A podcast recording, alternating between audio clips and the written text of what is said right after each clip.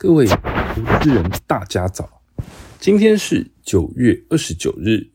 欢迎收听今天的元大奇新闻。首先带您看到昨晚美股盘后的消息，美债直利率暴跌，道琼标普终结连六黑。随着英国央行紧急干预购债来救市，全球债市相继回暖，导致美债直利率暴跌。美股周三开高走高，道琼指数上涨一点八八 percent，收在两万九千六百八十三点七四点；纳斯达克指数上涨二点零五 percent，收在一万一千零五十一点六四点；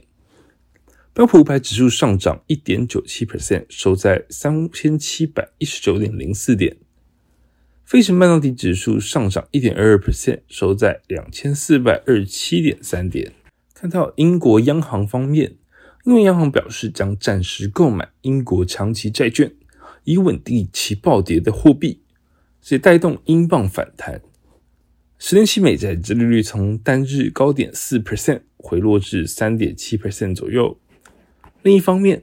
美国前财政部长桑莫斯周三点评，鉴于当前市场形势。英国央行购买英债是在做正确的事，试图恢复有序的市场状况，但这无法真正解决英国政策的问题。联准会官员坚定鹰派的立场，相较于联准会主席鲍威尔暗示经济衰退是遏制通膨的必要措施，美国副财政长艾迪耶摩则乐观表示，拜登政府对美国经济的未来充满信心。美国有可能在保持成长的同时降低通膨，经济可能来实现软着陆。在乌俄战争方面，美国总统拜登周三批准向乌克兰提供额外十一亿美元的军援。此外，莫斯科最快本周就会吞并乌克兰南部和东部四个被俄罗斯占领的省份，公布其选民以压倒性票数同意加入俄罗斯。另外，看到能源方面，在两条北溪天然气管线遭到蓄意破坏的同时，俄罗斯天然气工业公司周二警告，因过境法律纠纷迟迟未解，通往西欧最后一条天然气管线恐将面临断供的风险。从俄罗斯西北部经由波罗的海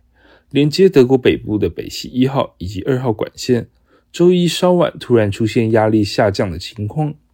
经查后发现为水下的管线漏气。英国、瑞典地震学家曾表示，曾在漏气海域检测出两次爆炸。德国、美国官员认为这起事件可能为蓄意的破坏。接着进入三分钟听股期的单元，首先带您看到核大期货。核大为国内重要的汽车传动系统零件制造商，受惠于车用市场需求的续扬，公司继二零二二年三月之后第二次调涨零组件的报价，目标的调幅为五至八 percent，有利公司营收表现。除了特斯拉之外，包含汽车零件大厂 b r o g Wagner、BMW 与福特皆为核大的客户，全球车市销售畅旺，带动核大产能逼近满载。期价延续高档震荡格局。接下来看到中信金期货，由于美国联准会持续升息以及鹰派的言论，美国公债殖利率今年以来不断创高，间接导致债券价格受市场利率弹升而下跌。因中信金旗下台湾人寿海外债部位近六成，导致公司净值受市场利率波动影响持续下滑。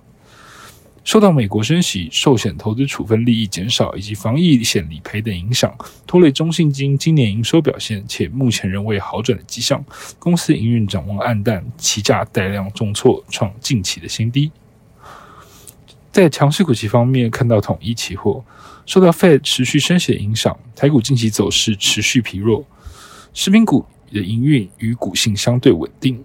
统一成为近期资金的避风港，旗下集团包含统一超等，属于通生活通路，受景气影响相对较小。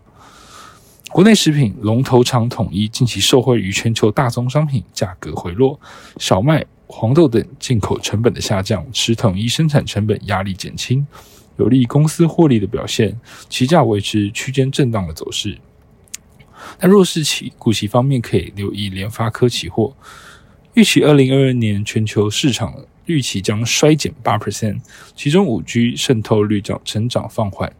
因此，尽管 Smart Edge Platform 营收持续成长，但此领域之产品如 WiFi、十 G PON 具少量多样特性，短期空无法弥补手机营收的下滑。由于手机品牌库存去化速度缓慢。预期联发科库存调整时间将延续至二零二三年的第二季，可能持续拖累公司营运，期价沿短期均线走跌。